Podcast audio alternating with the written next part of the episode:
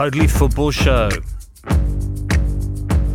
Today, nominative non determinism special with a manager named Keane who makes players say they'd rather not, to a team with George Weah that has no precedent, to a man named Lloris who's not roadworthy, and another who says he must not go to Russia's capital. All of that, plus we gaze agog at the fixtures coming up this weekend in club football Watford against Man United, Cardiff Chelsea, and all the rest of that kind of thing in the Totally Football Show.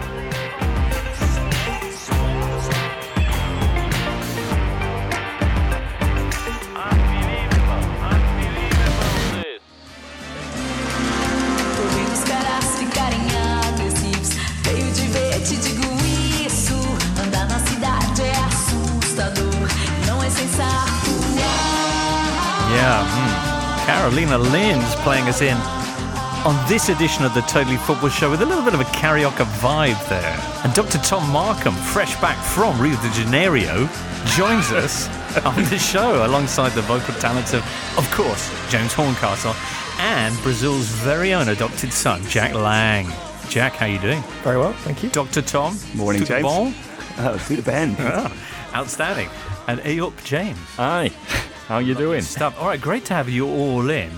I just noticed there's a real Brazilian theme here. Of course, you're fresh from producing the cinematic Meisterwerk that is Kaiser, the greatest footballer never to play football, uh, from which that track is lifted. Of course, reworking of the of the Kaiser Chiefs, which there's a, there's a double play going on there. I now realise. Absolutely, and and I just said that to, to Jack before we came on air that. Right. Uh, after a few caipirinhas uh, just off the Copacabana, we came up with that logic because obviously in the film there is a big riot in the in the crowd when Kaiser gets sent off. Right, and one of one of my favourite bits of his entire story. Yeah, so Yeah. that that's where how it came about. All right. There's literally, Jack, so much to talk about. I bet there is. I mean, we've got Premier League coming back this weekend.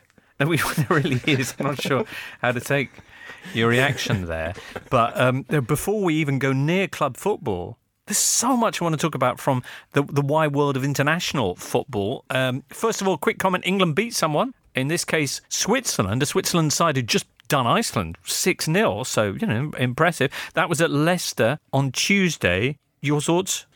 I thought the first half was fairly tedious. England quite disappointing. It felt like a return to the meaningless friendlies that the UEFA Nations League has done away with, really. And England's performance, I thought, followed suit. It was just a bit uh, clumsy, a couple of errors in the first half. There was an improvement after the break, but I- would say Switzerland were fairly unlucky not to get something. Not that it really matters a great deal.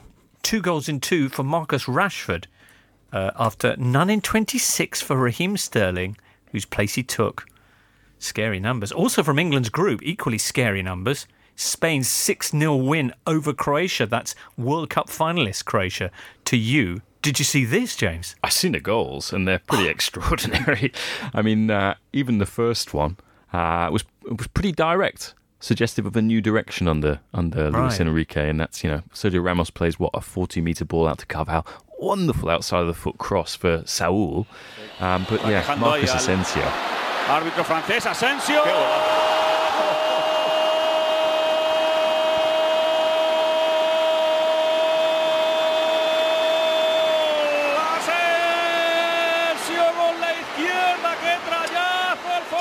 And that wonderful assist laid on by the Croatia defence for Asensio. Yes, yeah, that just gets better and better, doesn't it? Mm. So worth remembering, didn't play a single minute at the World Cup for Spain. Mm.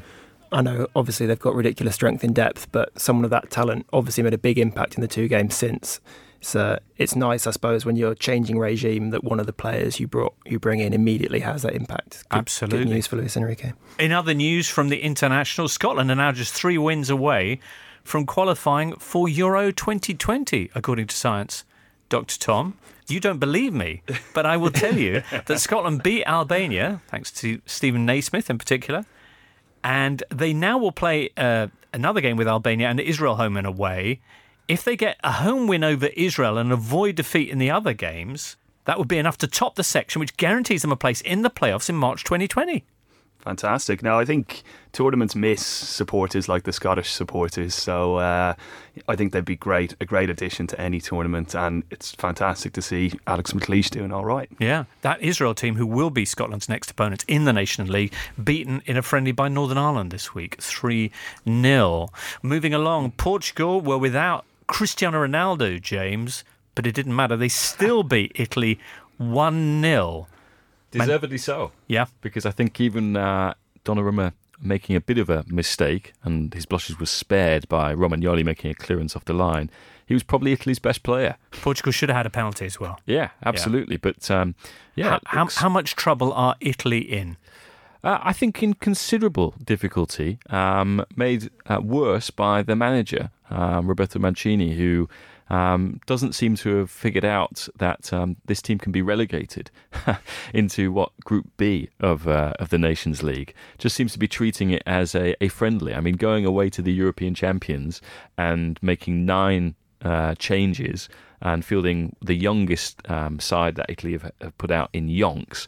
Um, not uh, too bright an idea uh, from Bobby Goll. It's the first time since their World Cup win that they fielded no member of that 2006 uh, champions side. A, tu- a subject we touch and a theme we touch on, we explore, we revisit in this week's Golazzo. Huh. Now, Turkey produced a stirring comeback to hold Sweden. Alexander Mitrovic grabbed a, a brace for Serbia in their 2 2 draw with Romania. Did you see his second?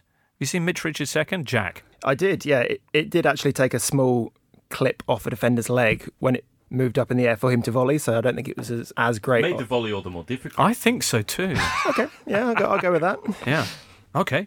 Uh, that's Mitrovic, who, of course, is on fire. Yeah. since his move south from Newcastle. Iceland, meanwhile, not on fire. Uh, Eric Anders Hamren coming in for Heimir Hallgrimsson. And since then, they've lost two, conceded nine, scored none. Yeah. Teething problems since they got rid of the dentist. Hey, they've lost that filling. yeah, exactly. Yeah, they need. He needs to drill them. Right. A few too many gaps. Yeah. They were so good at the World Cup, and now their form is just the molar opposite.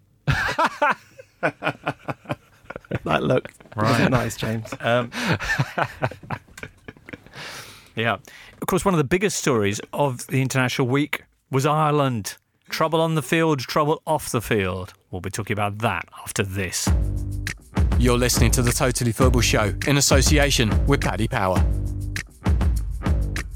Ireland, after being taken apart by Wales, a 1 1 draw in the friendly with Poland.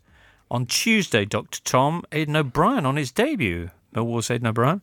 Uh, so that's nice. But all, all positive, but overshadowed, of course, by the revelations and increasing concerns over the management approach of O'Neill and Keane, particularly Roy Keane. To quote Miguel Delaney, it's difficult to grasp whatever it is Roy Keane does and why whatever it is he does couldn't be done by someone less prone to explosive arguments. Dr. Tom, this follows, of course, Harry Arter saying, Yeah, no, you're right, when Ireland gave him a call up for the Wales game after an explosive argument with Roy Keane. Yeah, I think um, you know we know we know how Keane operates. Nothing nothing ever really ends amicably. Um, I think it, there have been quite a lot of double standards. I was at a, an LMA event at the weekend uh, that Mick McCarthy was at, and I spoke to him about the whole situation, and he said that when he was managing Ireland, that uh, he would give Roy Keane an extra two days off. That he'd actually only train the night before the game to obviously get so. So it's quite ironic, and this hasn't necessarily Wasn't come the out- whole stick it up your bollocks episode about Exactly. recovering from injury? and particularly in, in Jonathan Walters' situation, that you know he's he's in the twilight of his career. He he's in a, he's a player that's very very physical. He's obviously had all these knocks, so he can't train every day. And Roy of all people should know that. So I I think. Um, there's there's quite flawed logic there from from Keane's perspective, and, and Martin O'Neill is left to pick up the pieces. Right. Well, what is the future then for Roy Keane? Do the results demand anyway a change in the way the team is being run? And is the real problem? Stay with me here. The exciting go-getters in charge at the FAI. To get a view from Dublin, let's speak to Dion Fanning, who's the chief sports writer for Joe, amongst his many other incarnations. This Roy Keane business. First of all, just give us a bit of perspective. How big a figure is he in the Ireland setup? As a symbol, he's the, the biggest figure in the Ireland setup. What he actually does in the Ireland setup, uh, apart from fall out with people, is harder to gauge. But you know, as a figure in Irish football and as somebody who draws attention to the Irish football team, which I think is the reason he's there as much as anything, there isn't anybody bigger. When Keane does a press conference, people want to go to it. Like Keane is is a connection with the, with the great days of Irish football. He was he was one of the greatest players Ireland ever produced, and there is nobody else. If you stop anybody in the street today and show them the, the current Irish football team, they won't. You know, the chances are they they'll barely recognise any of them, but they will rec- all recognise Roy Keane. That notwithstanding, with the results that have been coming in, and particularly with the current storm, the leaked WhatsApp recording of, of, of Stephen Ward discussing his run ins with Jon Walters and Harry Arter, uh, how damaging is all that to Keane's position? I wouldn't be surprised if Keane left the way you know, th- these things that have become kind of still surprisingly predictable in Keane's career. You know, these kind of Friday afternoon announcements, like when he left Manchester United, suddenly he he, he has left. I think that could could happen with him at Ireland. The management team are under huge pressure after the Wales result and after the hammering Denmark gave them last year. Time is up for both of them, but Roy Keane I don't know if there's any there is any future in uh, in management for Keane. Like this is the kind of tragic thing. If you if you know if if if I'm if I'm going to overstate it a little bit, that you know a guy who's the same age as Pep Guardiola. Uh, and when I covered, I covered him an awful lot when he was at Sunderland in his first two years, and it looked like something kind of huge was going to happen there you know, whenever he talked at that stage, when he was a player, whenever he spoke, he was so intelligent. He was fascinating about Manchester United, about Alex Ferguson, about Ireland when he took on the FAI and, and the facilities. But it kind of turned out as he as he transitioned into management that what he was fascinating about was essentially talking about himself. The fact that he was at Manchester United meant he, he and himself and his problems were a huge problem because they were to do with the biggest club in the world. But as he transitioned into management, he didn't have that ability to care about other people and players the way he cared about his own problems.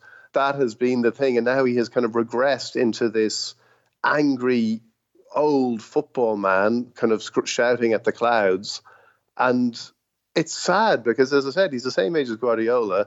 He could be, he should be a figure of like a huge figure in Irish football and in in, in management. Um, but instead, when this job ends, uh, he's he's not going to go anywhere.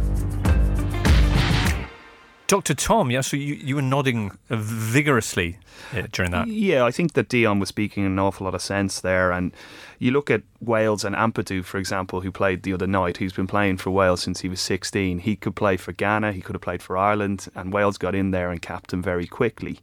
Ireland have had problems over the Not years. in a you know gangster sense. that would be no, right. But players like even Kane could have played for Ireland. Rooney could have played for Ireland if they were really on the ball and doing this. But there are three. Could Harry Kane have played for Ireland? Yeah. Okay. And uh, the three players at the moment that are on the way up that are very talented: Ryan Cassidy uh, at uh, at Watford, uh-huh. Troy Parrott at, at Tottenham, who broke all of Robbie Keane's goal scoring records on the mm. way up, and uh, Gavin Bazunu, who's who's gone to Manchester City, the, the young goalkeeper who's playing for Shamrock Rovers this season at, at 16. I think these people should be fast tracked into the squads just right. just to get them used to it. Uh, but I imagine it's a little bit of a vicious circle that it's quite hard to convince players to, to commit to Ireland in their current state. Well, that, and that's it. And you know you get you have to get them to buy into it. But I agree with Dion that the management could potentially be getting a little bit stale, but they don't actually have the resources to fire these two guys. So it, they they basically end up with a a Slaven Bilic type of situation that you'd be bringing someone back to manage for free. So they're right. they're struggling to pay for the stadium uh, as it stands. So uh, so yeah, that, that that's that's simply not going to happen. No. Okay, sorry about that, Ireland fans. Uh, Jack, I've got a list of other international excitements. I don't know if you've got things you want to throw in here, but for example, did you see uh, George Hagi's son, um, Ianis? Ianis. Uh, did you see the goal he scored from the corner No. against uh, Bosnia Herzegovina under 21s. Ah, Lovely. Olympic goal. Is, is it- that what you call it? Yeah, South Americans do, yeah. They call it an Olympic goal. An Olympic goal. Why? No idea. Probably somebody scored one in the Olympics. no, no, I mean, I would imagine that's why. Dr. Tom. the uh, the academy that Georgie Hagi runs. It's a team called FC Viitorul in, in Romania. They won the they won the league a couple of years ago. Uh, it started off as an underage academy. I think they have nearly sixty of the underage Romanian players are, are here. Really? His son, obviously, he sold to Fiorentina and, and he came back to, to Romania. The guy who scored the goal. Uh, but yeah, that, that that is an absolute factory of talent. Wow. Okay. Uh, speaking of offspring, meanwhile, Timothy Weah uh, won his fifth cap for USA USA as they beat Mexico 1 0. Much needed boost for them. While 8,331 kilometres away in Monrovia, Timothy's dad, George, plays 79 minutes for the Lone Stars in a 2 1 defeat to Nigeria. George, now 51 and by day, is president of Liberia. What did you make of this, Jack? My favourite thing about this was that it, it seemed to have surprised everyone involved. So the game was arranged to retire Weah's number 14 shirt. And, I, you know, I'm sure he was expected there, you know, maybe take the opening kickoff or something like that. But 79 minutes. the way I read the story was that, oh, you know, television coverage started, people at the stadium, on, on he comes, leading Yeah. the team up. out. No Fantastic. one had told Nigeria that it was a kind of legends game because they fielded a, a pretty normal side. Uh, John Kershaw tweets, uh, "Please tell me George's cousin played too." uh, Patrick Tarr says it wasn't such a. I think there was a certain amount of dissent about this in Liberia. Essentially, the president he got a standing ovation when he came off. Oh, though. really? yeah. Well, uh, according to Patrick Tarr, government business was suspended and workers were invited by email to go to the stadium to, to watch the game. So, um, certain amount of Sacha Baron Cohen about the, the whole thing. Yeah. Yeah. Anything else we missed? Brazil, South American stuff? Brazil, Richarlison. Richarlison making his debut for the Seleção and getting on the score sheet. Yeah, he was great. He was only a, a replacement call up. There's a, a guy called Pedro from Fluminense who originally was meant to be in the squad, got injured. Richarlison came in and, yeah, did brilliantly. First goal, curler from outside the area after linking up with Neymar, and then a really instinctive left footed finish later. Also won a penalty. So, yeah, I think he took his chance really well, and I'm sure he'll be involved next time. Right. I, I called it his debut. It was his first start. He had actually come on as a sub previously. What a brilliant way to seize that opportunity. Yeah. Julian Lawrence can't understand it, though. Just can't think Yeah. of it. Now, Heung-min Son is still out there playing internationals for South Korea. He's, he's, he's never coming back. This time it was against Chile. Did you see what he did to Vidal and Diego Valdez? Yeah, popped the ball through Valdez's legs, and Valdez, of course, who landed himself in hot water for Doing a an offensive Duke of gesture Edinburgh. Yeah. with a South Korean fan. So Ah. nice, uh, skillful revenge. Yeah, nice one. a, a lovely little clip that. Uh, anything else you want to throw in on the international tip before we move on, Dr. Tom or James? The only thing that I think that's worth mentioning, you you, you talked about Spain and the development um, and and Saul coming through, but Northern Ireland actually the under 21s beat the Spanish under 21s, which Ooh. is some achievement given the the conveyor belt of talent there is in Spain uh, versus Northern Ireland. So hats off to them. In other news, Uh-huh. remember you were talking about Diego Maradona on Monday's show? Were we? You were. Right, okay. Uh, and you couldn't remember who he had previously signed, you know, a I can now. kind of managerial job with before this Mexican club. It was in Belarus, Dinamo Brest Yes. as chairman. And I wonder if he's plotting a career path here on the sex and drugs and rock and roll path. Dinamo Brest, Yes. Mexican club in the middle of cartel land, Right. drugs. Okay. So who does he sign for next? Is the question. Have to Uh, be St. Pauli after that, wouldn't it? Well, yeah, Yeah. that's an interesting shout. Actually, this is Diego Maradona, uh, who's signed for Dorados of Sinaloa, a club that is based, Jack, as you point out, in the heart of the Sinaloa drugs cartel. Maradona, who was coach of Argentina in uh, well the 2010 World Cup, he then coached Dubai-based Al Wasl in the UAE Pro League for the 11-12 season. In May 2018, he was announced as the new chairman of Belarusian club Dynamo Brest. I think, though, after being presented by the club, he subsequently was never seen again by them. Well, you say that, but the, the chairman of Dynamo Brest made a statement after this Mexican thing and said, "Well, that was just unexpected news," and he considered Maradona still to be an employee of the club. I, guess, I guess maybe it was a, a loose chairmanship, as you might expect from. Perhaps. Would you think this is going to last? He didn't look very well at the World Cup. Well, he said he regards this new step as salvation, in that it's kind of a way that he's going to rescue himself from temptation. uh, temptation, of course, has had quite a strong hold on him over his. Well, yeah, life, but you know that's the nature of temptation. for sure. He just keeps giving into it. Yeah. Well, It'll you know, I can resist anything except temptation. He's know. well, well medicated. Hey, also on the international transfers front, we should update you vis-a-vis the John Terry situation. To Spartak Moscow's chagrin, England's brave JT has decided he will not be making the journey, the transfer, for family reasons. Extraordinary little statement that he put out. But uh, Sasha Gurianov pointing out that this leaves Spartak and their coach Massimo Carrera with a real problem. I think they've got three days to find a centre half. Yeah. Oh well, They can go for Papy Djilobodji they can indeed, Jimbo. because he's just been released by Sunderland. Yeah. Yep, there we go. Putting people together on the Totally Football Show. Totally Football Show is live in London altogether now on Monday, the 24th of September. That's me, James Horncastle, Duncan Alexander, and Michael Cox. It's at the Queen Elizabeth Hall on the South Bank. Southbankcentre.co.uk is where you get tickets. Friday, the 5th of October, we're in Manchester. That's with me, James Horncastle, Rory Smith of the New York Times, and Daniel Storey. Not sure where Daniel Storey's of these days, actually, but anyway, uh, that's C Tickets, S E E tickets.com to get a piece of that. Should be some sweet, sweet talking about football action. Premier League is back this weekend and it kicks off with Spurs against Liverpool. That's up after this. He lines up to hit it, and yes! It's deflected for a corner. That's over 12 corners. Yes! No time to take it, though. It's finished nil-nil. What a result! Sorry, our fault. You see, with same game multi bets from Paddy Power, you can combine multiple selections from one match into one bet, and you'll get money back as a free bet if one leg of your four-fold same game multi bet lets you down. Paddy Power, enough of the nonsense. Applies to pre-match four-fold same game multi bets on UK and top European leagues. Max free bet ten pounds per customer per day. Minimum odds. Exclude shop bets. T's and C's apply. 18 plus. BeGambleAware.org. On Spotify, smart speaker, and podcast platforms everywhere, this is the Totally Football Show from Muddy Knees Media. James, what's that you've got open on your laptop?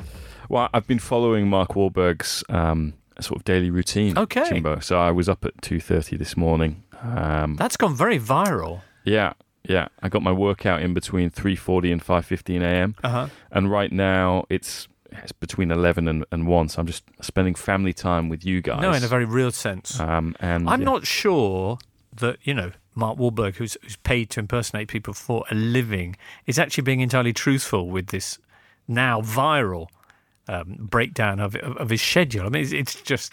There's a lot of things missing for me from that list, but it's fascinating anyway. Well, Dr. Tom. also his uh, Dr. Tom's found something interesting. What are you pointing at, Dr. Tom?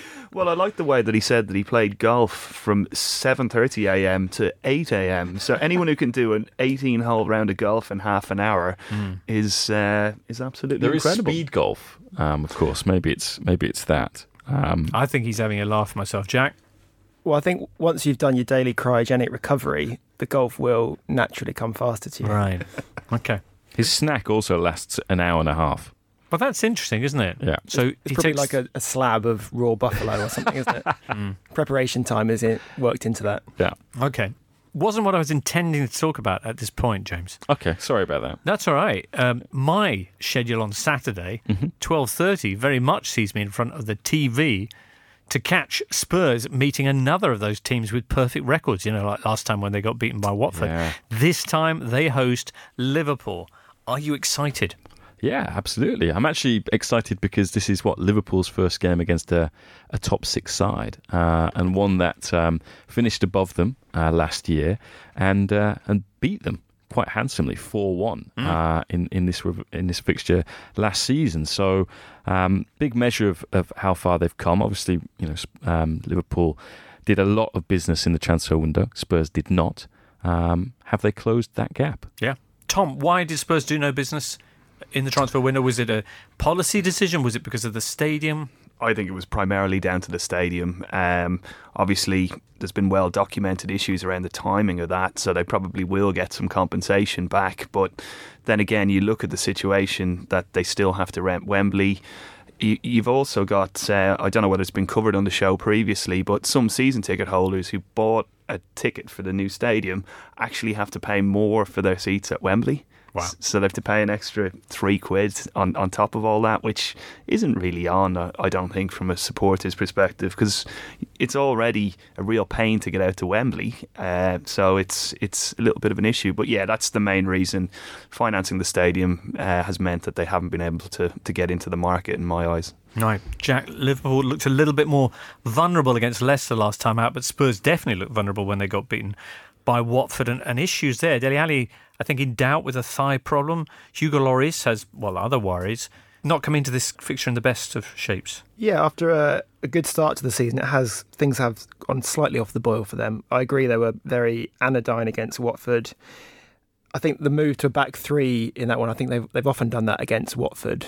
Something about I guess Watford play two strikers, not a lot of teams do. Didn't really work for them because they were just outnumbered in midfield. I, I imagine they'll go back to a back four for this, but like you say, they will take inspiration from the four-one win last year, and actually both games between these sides were really entertaining. Obviously, the Wembley game, not from a Liverpool perspective, but the other one was that 2 2 at Anfield with the two late penalties, uh, Kane missing one and scoring one, Salah scoring in between. So I think this has got potential to be really interesting. And these games actually, talking about Spurs, but they're interesting for Liverpool as well because they're. It's always like a natural way marker for Jurgen Klopp because his first game in charge was against Spurs, and I someone uh, did a thing this week looking at the bench Liverpool had for that for Jurgen Klopp's first game, and just the improvement over the, these three years has been massive. You look at you know Randall, Teixeira, Sinclair to the bench that Liverpool have now, and yeah, it's hard it's hard not to look at that and be impressed with the progress they've made. Absolutely. Both teams will be having uh, Champions League games coming up uh, shortly afterwards. Liverpool at home to Paris Saint Germain on Tuesday. Spurs are away at San Siro against Inter. Mm. Sellout predicted there at the Giuseppe Meazza. What awaits Tottenham? Well, Inter, I think, have um, played below expectations so far this season. Uh, in insofar that there was a lot of hype around them in the summer because they did a lot of business in the, in the transfer window. They seemed to really upgrade the team. Signed uh, Radja Nainggolan um, from Roma, Stefan De Vrij uh, from Lazio, Keita Baldé Diao from from Monaco, um, and yeah, me included, um, I, we were tip, tipping them to be the challengers to the Juventus. Um, so when they lost to Sassuolo on opening night, um, that was a big surprise, notwithstanding their record against that team. So, look, I mean, I think it's it's going to be a case of can can Inter get um, get in shape uh, for this game um, over the, over this international break because I think they're. what do you think? Can they, based on what you've seen so far? I think it's going to be tricky for them. Um, but um, yeah, I think San Siro's first Champions League game with Inter in there for six years. I think if they can draw some kind of inspiration from that, um, it might help them lift their performance. But Spurs, I mean, remember what happened last time they went? there? Yeah, and also remember last time when Spurs played an Italian team, Yeah. um, Juventus, they played Oh, yeah. very well uh, for all but 15, 20 minutes of that game, which ultimately cost them. And I think that's one thing that both these sides have in common is that um, they occasionally suffer blackouts um, where you know they allow their opponent into a game that they shouldn't be allowed into. Um, so I think there's actually quite a lot in common between these two sides. They alternate between playing a, uh, playing a back three and a back four. Uh, they're quite physical, um, like to play at a high intensity. But I, I think just as those are Inter's kind of strengths in Serie A, I think Tottenham are stronger in those departments. So I think ultimately that will that will be brought to bear. Okay. All right. Uh, returning to this weekend, Saturday afternoon sees Chelsea host Cardiff, a meeting of two great managerial minds there, Dr. Tom, in, in the shape of uh, Neil Warnock and uh, Maurizio Sarri, who. Very, very similar characters, all Right. right. Um, no, I think you look at the fixtures that Cardiff have over September and October, and I would be extremely surprised if Neil Warnock is still in a job at Oh, the really? end of October. You, there was all the talk of Mourinho been been the first to go, then Claude Puel, and even Mark Hughes. But for me, you know, Warnock is 70 years of age. He's gone on record saying that he didn't want to manage in the Premier League again. If they're in a situation where they've got one point or a couple of points uh, come October, I think uh, Cardiff are going to be looking for a new manager. They they did give Arsenal a bit of a scare last time out. Any chance of doing something similar to Chelsea at Stamford Bridge? Not Not really. convinced. I, I was Jack, I was at Chelsea's game against Bournemouth. Hmm. They weren't brilliant by any means, but they controlled the game relatively well. They I think they have had more passes than anyone else in the league so far. They're lacking a little bit of cutting edge, but I imagine the chances will come against Cardiff eventually, as Right. they did against Bournemouth. Chelsea with a perfect record so far. They are in action in the Europa League next week, facing PAOK. You may recall PAOK's owner, Ivan Savvidis, Oh yeah. Pulling out his gun last season at the end of a PAOK game against Olympiakos. He's still there, of course. There was a girl who was in uni with me, James, who worked for uh, Ajax, and Oh, yeah. she, uh, the fans actually stormed their office and they were held captive for three days. What? So that that so was she was working for AEK or Yeah. AEK, and AEK fans stormed the offices and held them. yeah held all of the, the administrative staff of the club captive for three days. And then what happened? well, they eventually there there was a bit of a standoff and, and they let them out, but they're obviously quite passionate in Greece on, on these matters. Too passionate. I'm going to say that crosses a line for me. Do you reckon they're using AK 47s? Almost certainly, Jack. Almost certainly. Um, Man City are playing Fulham. Um, ooh, City have put 10 past Fulham in the Cottagers' last three trips to Manchester. Ooh, last time it was 5 0 at the Etihad. Do you know who scored a hat trick? Adebayor. Yaya Toure. Yeah. He's Hey, now gone to Greece. he has. That's true. He's a home of footballing passion. Um, I, I fear for Fulham here because they like to play football. I'm not sure if that's. I know Wolves were praised for doing that when they hosted City. Can Fulham do something similar, James? Look, I like it when teams have a go and be courageous in these sort of situations. Um, you know, we've seen this sort of criticism that uh, Rafael Benitez got Yeah. for uh, basically parking the bus and losing all of these games two one. Um, you know, at least you know um, try and try and scare them. Um, and I think um, And they are quite scary, aren't they, Fulham? They've got Seri, they've got Mitrovic. Yeah, so I think they've they've, they've got uh, match winners in, in this side, and, and with Mitrovic, he scored more goals in England's top two tiers than any other player since his Fulham debut in More than in Aguero, for example. Yeah, so Aguero's going to be running scared, even though Aguero scored 27 goals in 34 games against newly promoted sides. So he likes he likes playing against your Fulhams, your Cardiffs. Mm. In and around those newly promoted sides. Yeah. You're listening to the Totally Football Show, sponsors of Melchester Rovers. Find out more at roytheroversofficial.com. The late game on Saturday, listener, sees Watford host Man United. Watford, who are yet to drop a single point. Earlier, Emma Saunders, that's right, the match day announcer at Vicarage Road, popped into the Tooley studio to tell us about the secret to the Hornets' amazing start to the season and the art of emceeing down at the Vicarage. Do you do that kind of Italian thing of shouting out Troy and then the crowd respond, uh, that call and response? Not yet. Can you it's do that? something I'd quite like to do. Yeah. Um, I was out in the World Cup um, in Russia this summer doing the same kind of job. And there, because we were up against, uh, well, the other teams out there, they they had their announcers doing the same job that I was doing, and it was very much goal. Right. And I was trying to explain to them, we don't really do that in England, but I What, just what do you I- normally do? Because I've not been to Vicarage Road. at Watford, a goal scorer for Watford, whoever it is, number nine, Troy Deeney, with a bit of oomph. But you're right, it's nothing. It's nothing like what you see in Italy in Spain. But in the World Cup, I did try and I, I dabbled in it a little bit because you can because you're there. Yeah. But Vicarage Road, it just doesn't really sound right. Has anyone told you you can't, though? No, it's a good, it's a valid point. But the show, you are relying on the crowd to go with you. I think it might require a bit of oh, rehearsal. yeah. Yeah. Okay. And also because probably, you know, with Watford, they don't know their names pretty much. I mean, no one's heard of most of your players. Like if you were to say Adalberto Peñaranda. Yeah. You see, if He you, will be you're there as the announcer, players. you shout out Adalberto and everyone's going to go, what? Ooh.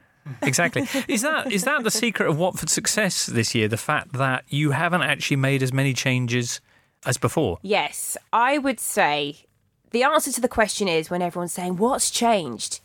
Nothing. Right. Nothing has changed. That is And the se- that's the That is the yeah, exactly. That is the secret. And it was so obvious on the first day of the season when Watford played against Brighton, who had signed 558 players on deadline day, hadn't had the time to gel. Watford had. This team, by and large, well, all of them apart from Ben Foster were here last season, the, the regular starters this season. And Ben Foster's not even new. He's played for us before, so he's familiar with the surroundings of Vicarage Road. Perhaps not this team, but this isn't new to him. So that's what I would say to people. If they're shocked by Watford's start to the season, hmm. don't be. It's because they've had so much time to gel over the summer with a manager that is still there as well. Right, okay. The defensive record's been outstanding. Who's the kind of unsung hero, though, of this Watford? A lot of the fans would agree Craig Cathcart. Oh, okay. Central defender is having a brilliant effect on Christian Kabasele, who sits next to him in that back line. He has such a calming influence across all of them. And then when you add into the mixture, Ben Foster is then behind them as well. This air of calm is hugely at the root of the success of this Watford side. And it's something that Javi Gracia also practices too. And I think last season, um, particularly the tail end of last season, we dropped an awful lot of points in the latter um, part of games. And a lot of that was sort of panic ac- across the back line, switching off, a lack of concentration. And I think it's that air of calm in conjunction, obviously, with their fitness, which is notably better this season as Is well. Um, which, which is the reason you're seeing such a solid Watford side from back to front. And a perfect start to the season, which has prompted all sorts of fanciful talk of a new Leicester and all that. but you're rather concerned about what may happen in the next couple of weeks, beginning, of course, with Man United this weekend, but then Fulham away, Spurs away in the League Cup, Arsenal away. Oh, some tough games coming up, no? There are. But they went into this break beating Tottenham, oh, which we hadn't. I think the last time Watford had beaten Tottenham was 1994 prior to this. So, again, Watford fans went into that fixture saying if there's a time we're going to beat Spurs, it's going to be now. And I think they're going to do the same on Saturday. They'll go into that and think if we're going to beat Manchester United, it's going to be now. They did beat them at Vicarage Road a couple of seasons ago. Brilliant victory um, that is very much the forefront of a lot of Watford fans' minds still now. And they'll be looking at the way Manchester United have started and thinking, why can't we do it again? I think that's also, there's been an obvious shift in the psychology too with Watford, in that certainly amongst the fans as well. You might look at a match like the Tottenham match, like Manchester United, and think, in inverted commas, free hit. You know, they can they can go for it because they've beaten the likes of Brighton, they've beaten the likes of Burnley, Crystal Palace. Prior to that, the teams that are in and around them as such, hmm. they went into Tottenham and thought we can win this, and they did. And they'll go against Man United and think there's no reason why we can't win this either. And they'll go to Arsenal do the same, I'm sure. So will the winning run continue? We'll have to see. Does this game count as part of the tough run? With all due respect to Man United, they are r- rotten on the road, are they not? I mean, has it not already started with, with Spurs? I Well, yeah, but they, they sailed through that, didn't they? Yeah, but you know, so so maybe we should look at this completely through a new prism of, of Watford as you know the new potential Leicester, you know, who are just going to swipe through this this sort of supposedly difficult run. I don't think United were particularly convincing against Burnley, a Burnley side that, um, as we as we've seen, have really suffered from from playing in the Europa League and have been pretty banged up and injured because of that.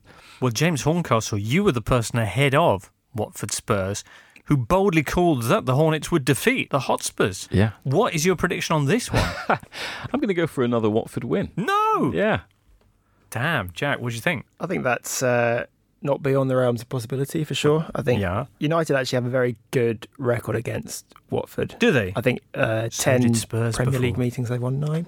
Oh, really? Okay. Uh, and I actually I thought I thought they were okay against Burnley. They were they had a lot of chances and were a bit wasteful. But Lukaku, I think, has started to come to the table. Maybe after a slightly slow start, looked good in the international break as well. Uh, Alexis Sanchez had the fortnight off and should be fit again. I think I think a, a draw would probably be a, a reasonable result for both teams. Really. Okay. Producer Ben, by the way, when Emma was in, thanks to Emma for coming by, was looking at the Watford badge and saying, hang on, they're Hornets. Why is there a moose on the badge? So he did some digging and discovered it's actually not a moose, it's a deer because, because he says Hertfordshire. There you go.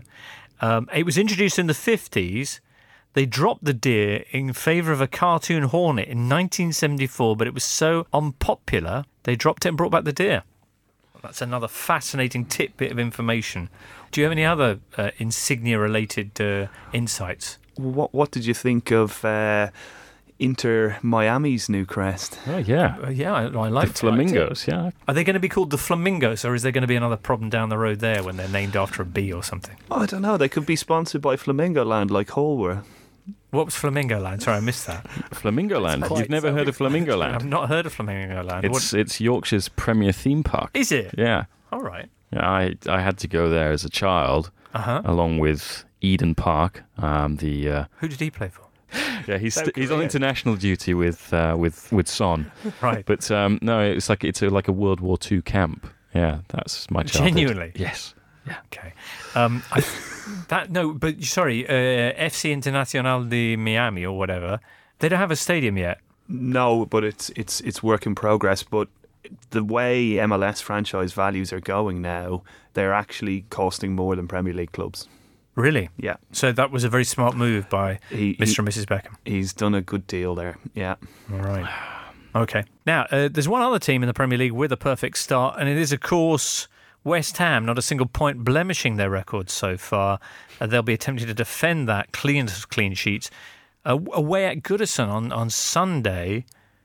In a, in, a, in a match rich with memories for both clubs, Everton and West Ham, the David Moyes years, the Big Sam weeks, so many shared memories. Uh, what do you think? We talked about Richarlison. Is he back from suspension now? I think he's got one more. Has he still got one more? think Phew. But despite that, do you fancy Everton, Jack? I, I don't know how good Everton are actually. They're really Oh. they're a bit of a conundrum to me at the moment. They've looked to be quite good going forward. Defence still needs a bit of sorting out. I think it'll be interesting when uh, I think well Kurt Zouma played last time, but when Yerry Mina comes in, I'm sure the defence will have a slightly different look to it. Uh, I think there are there are green shoots there for sure, and when Richarlison is back, I think him and Walcott on either wing will be interesting. Bernard, of course, yet to make his debut. Right. I think Walcott might still be injured for this one as well, so they will be a bit short here. I think yeah, I think they suffered some casualties in, in the international break because, as you mentioned, Walcott's out injured. Dominic Calvert Lewin, who'd been coming in for, I think, Richarlison, picks up a, uh, a knock as well. And you know, they've still got loads of casualties at the back. Um, so, West Ham, I'm not saying they're going to get something out of this, but yeah, they they it's it's certainly a, I would say, a, a depleted Everton side. All right. Four defeats from four for the, the Hammers. And the next three games are all at home uh, Chelsea, Macclesfield, and Man United. So that's a that's a run. They don't own their stadium, of course, Dr. Tom. If if things were to turn bad for them, how much trouble would they be in financially? I think they'd be in a lot of trouble, and obviously trying to find a ground share with Leyton Orient or the likes. So, but no, I don't think that's necessarily on the cards. LLDC, who looked after the the development and the legacy for the, the stadium, they don't really have any other options. So I know there have been some public uh, mudslinging matches, but I, I think everything will work out there. Okay. Well, on the field, meantime, they are bottom of the table and visiting a Toffee side that beat them 3 0 and 4 1 last season. Here's a question Who scored the hat trick in the wood at Goodison? Wazza. You're absolutely right. DC United's Wazza. Excellent.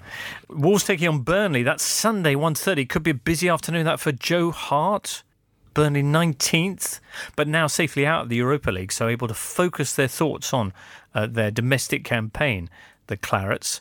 But Wolves, eh? Dr. Tom, are they, are they going to be a are they going to be top four contenders the way they're going? I wouldn't say top four contenders, but Top they, what they- six? They could potentially get into Europe if they can, if you know the team plays the way it continues to play, and with with the potential for for January signings as well. So Well, a, a lot of people have been wondering whether now their players are going to be ripe for plucking by bigger clubs. But do you think Wolves have the wherewithal and the will to hang on to them? I don't think that necessarily matters because you look a little bit like Watford's model, where you're signing Richarlison for 11 million and selling him for 50 odd with with add-ons.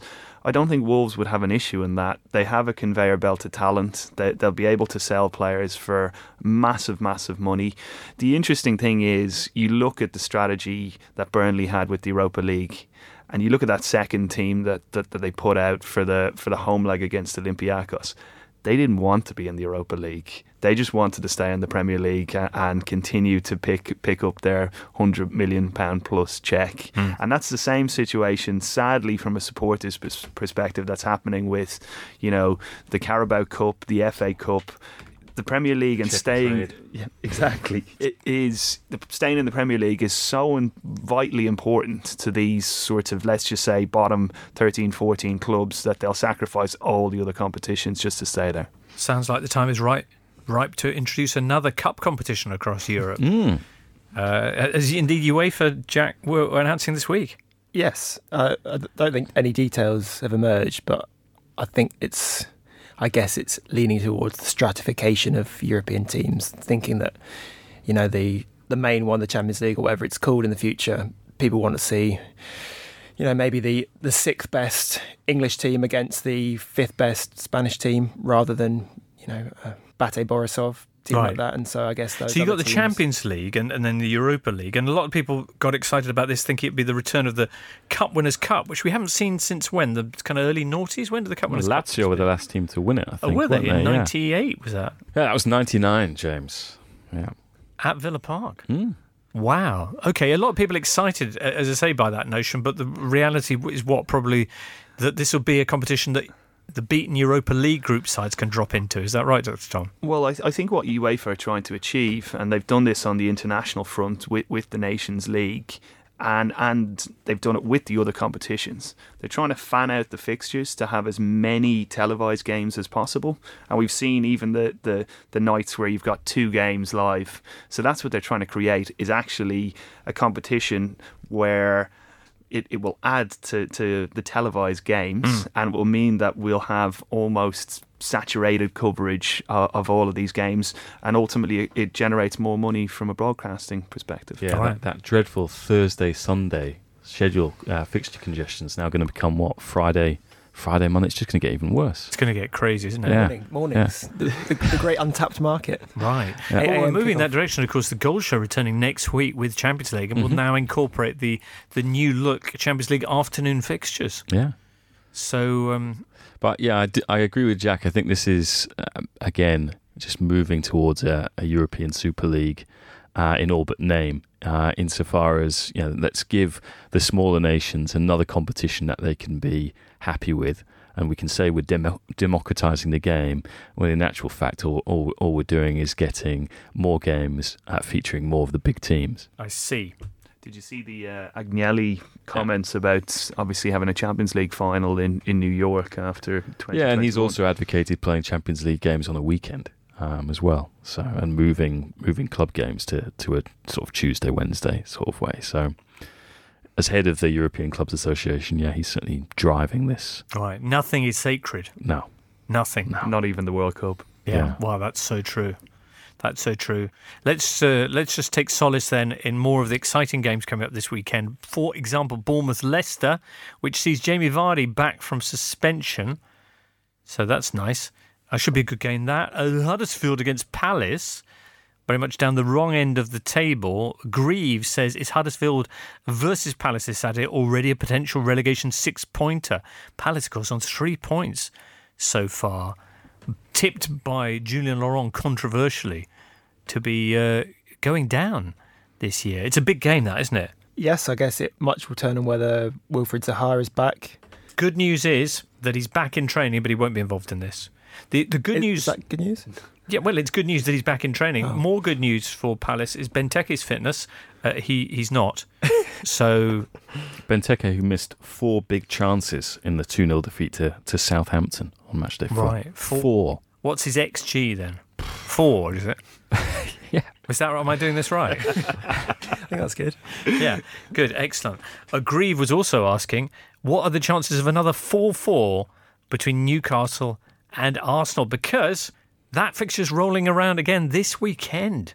Arsenal were 4 0 up at the break, The most but dangerous ended up scoreline. drawing 4 4. 2011, this game. Cheick Tiote there. Well, Did he have a hat trick or something? He certainly finished the, He scored the last goal. scored the last goal. He did score the last goal three minutes from time. Jo- Joey Barton got a brace, two penalties. Leon Best also scored. Wow. Wow. Extraordinary. Anyway, what are the chances of that happening again this time around? Big, I'd say, no? Absolutely, the the way Arsenal are defending, um, and the fact that Newcastle have some reasonable attacking players, I think we could see a lot of goals. Like no other team. You, you mentioned Cardiff earlier on. I don't think Cardiff will be scoring two goals against many teams uh, this season. So I could see that game being a wash with goals. But um, just r- run the Newcastle attacking options by me again. Solomon Rondon, Right. Oh yeah, that's true. uh, Yoshinori Muto, Okay. Joselu, Joselu. Yep. Hazelu. Ayoze Perez. Right. Oh yeah, yeah. Okay. They've got some, and some, you know, some people who score from midfield as well. Kennedy when he's on a good day. Yeah, absolutely. What do you think, James? Oh, Oracle. Um, yeah, I, I, I fancy Newcastle for this one. You do. Yeah, um, just because I, I think you know Arsenal's still a bit leaky. So so you know I think um, this this this if Cardiff can get two two past them, I think Newcastle you know probably five six. Right. Yeah. Dr. Tom, um, just a quick update on the Newcastle ownership situation. Is there any sign of a new bid after that other one that seemed so promising that just evaporated? There's still interest behind the scenes, but th- this really isn't a good time to be buying a football club. If you want to buy a club, you want to be ready to press the button when the club is safe. If it's the Premier League club, so you're probably talking April. Come in, put your stamp on it, be able to spend in the summer when the market isn't as inflated. With Newcastle, though, it, it's such a good opportunity. It's probably the only one that could really break into the to the top six. The club is going to make fifty million quid in, in, in this financial year, so like it makes sense across the board. Uh, like if someone was going to give me a share of, of an, an MLS club or a share in Newcastle, I'd take a share in Newcastle. Would you? Really? Okay, so why is nobody doing it? I'm not really sure, James. I think we, we've had a situation that there's a little bit of a vacuum that we had quite a lot of people. There was an arms race for Chinese buyers to come in. That then obviously systematically that was stopped. That created inflation in the market. So I think a few people thought that their assets were worth more than than hmm. they actually were. But there's definitely interests uh, from the US in Premier League and, and lower league English clubs because you look at the the riches and the wealth that's that's there to be generated, and uh, there's there's people lending in football again. So. You know, I think it's a fantastic opportunity, and I, I'm genuinely surprised that a deal hasn't been done yet. Well, that's the fixture list this weekend. But as a very special treat for you, listener, coming up after this, we'll be sticking around to spin some of you, the listeners' favourite footballing tunes. Mozzarella, mortadella, Nutella, Luca sei per me numero uno.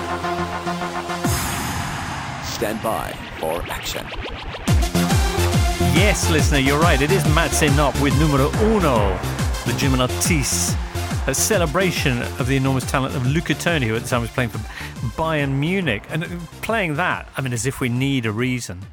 Because James Townsend asked a question that's not really related to it now that I look at it again. James Townsend says, What do you think about the news that former Southampton and Italy striker Dani Osvaldo uh, says he gave up football to become a singer in a band because he likes to be free?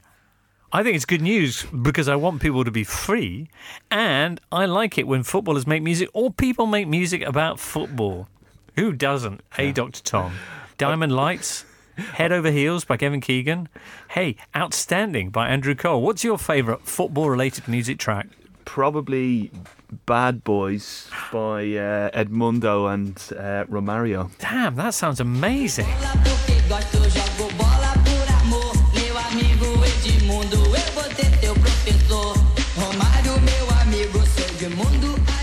Well, I see a point there. I asked actually today on Twitter what people's favourites, you know, uh, uh, records actually recorded about footballers, but commercially released. I was astonished.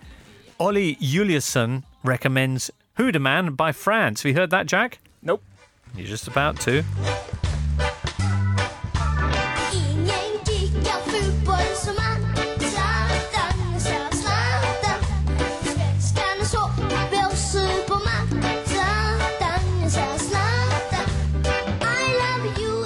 I'm a big fan of this song by Youri Djorkaeff. Okay, called, Youri uh, Djorkaeff made a song himself. Yeah, Dans ta lumière. Live in your light. Princesse, tant de choses nous séparent, ma vie c'est le hasard. J'ai tatoué sur mes bras, tagué dans ma mémoire. Le dessin de nous deux, le duo de tes yeux. That's remarkable. Yeah, Like Youri it Jokayev. Yeah, and the video is quite something as well. It's, I think it would, it's kind of peak George Michael, kind of Oh, yeah. fast love. It's a very, it's kind of that kind of thing. Really? Yeah. Okay. On the rap tip, Yes. as I believe the youth uh, say, the Ronaldo rap by Brazilian rapper Marcelo D2. About O Phenomenal. About yeah, it's called Okay. I'm I'm Ronaldo. Sou Ronaldo. A minha fome é de bola, minha sede é de gol. A lança rede, eu sou Ronaldo. Sou de sua minha camisa, conquista minha divisa. Eu já provei que eu sou Ronaldo. E se você não acredita que eu não sou de fazer. A couple of others we vida, é só should make a shout out to. The very unreggae-ish from Raphael Honigstein. Actually, wasn't by him. It's by I think was it Alan and Denise. Sexy knees, as he puts it. With the song's actually called Rummenigge Rummenigge. Check this out. There's a football player With sexy knees. with sexy knees. With sexy knees. Talking about a man with sexy knees. Karl Heinz Rummenigge. What a man. Yep, recorded in 1983 and still sounding as fresh as a daisy. there. Magnificent. But anyway, so many great bits of music. We could be here all day at, at Jazz FM. But for me, the winner is a magnificent piece from Newport's very own Goldie Looking Chain and their tribute to Tony Pulis. Tony Pulis, one hell of a bloke. Tony Pulis, he manages Stoke. Tony Pulis, not from Brazil, he's from the port and he was born in Pill. Tony played football in defence, but now his playing career is in the past tense. He started playing football back in the day for Newport YMCA. His professional football career began, he played for loads of clubs like Gillingham. Newport County, Bournemouth 2, and Bristol Rovers, just to name a few. Tony is a man of great ambition, hung up his boots, got a managerial position. With his initials on his tracksuit, he taught the team how to All right, over to producer. Ben with Paddy Power. Thanks, Jimbo. Lee Price from Paddy Power. How are you, sir? I'm very well. How are you, Ben? Yep, good as gold, thank you, Lee. Uh, let's get stuck in because it's the return of the Premier League, and the big one, or one of the big ones, is Liverpool v Spurs. Liverpool undefeated, Spurs coming into this off a defeat. Um, give us the overall for this one, and I have a feeling that Mane might be the first goal scorer. Interesting. Very tight the odds here. Spurs are 17 to 10. Liverpool the slight favourites despite being away from home at 7 to 5 and the draws 5 to 2. In the betting industry we call this sitting on the fence in terms of the pricing. Mane to score first though 5 to 1. No fence sitting there. Decent value I think. And you've got a money back special on this one as well, Lee. Yeah, money back as a free bet if the beleaguered Harry Kane scores. That selected markets only, pre-match singles, max bet £10. T&Cs apply, but he looks knackered.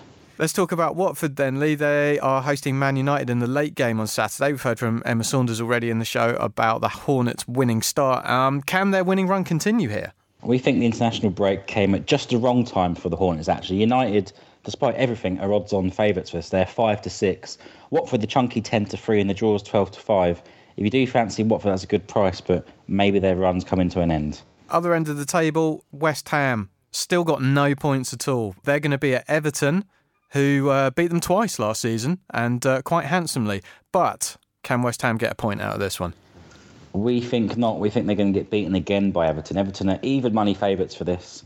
West Ham five to two to win this game, uh, and the draw is twelve to five. And finally, let's talk about Arsenal versus Newcastle. Arsenal not so bad going forward, shambolic in defence. Cardiff scored twice against them. Can Newcastle do the same? Well, they can, but it depends if they get any of their men outside their own box or not. We make it nine to five that Newcastle score two or more goals against Arsenal, but Arsenal remain the odds-on favourites for this one. They're five to six. Newcastle yet again a long price to win at home, three to one. You can find out these odds and more at paddypower.com. All prices are accurate at the time of recording. It's 18 plus only. BeGambleAware.org. And of course, when the fun stops, stop. And that's very much the operative word for this edition of the Totally Football Show. Many thanks to James Horncastle, to Jack Lang. Pleasure. Dr. Tom, always always would like to have you on board. Great to see you. We're back on Monday. Listener, do enjoy yourselves over the weekend, and we'll catch up with you then. You've been listening to the Totally Football Show, a Muddy Knees Media production for sales and advertising, email sales at muddykneesmedia.com. And make sure you check out our other football podcasts the revamped Totally Football League show with Caroline Barker and the brand new Totally Scottish Football Show.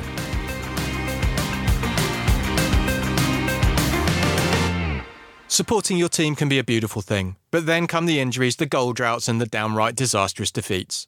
That's a little bit like life, really, and here at the Totally Football Show, we believe we should all support each other the way we support our team, through the good days and the bad. And that's why we're continuing to work with CALM, the Campaign Against Living Miserably, a charity dedicated to preventing male suicide. On average, 12 men take their own life every day in the UK, so that's your starting 11 and your manager every single day. And part of the problem is that many of us still feel uncomfortable talking about mental health and suicide, and this can often stop men from opening up and getting support when they need it the most. So if you're worried that someone close to you is having a tough time, check in with them and let them know that Calm is there. Every day from 5pm till midnight, Calm provide a free, confidential, and anonymous helpline and web chat for any man who needs support. Visit thecalmzone.net to find out more about Calm.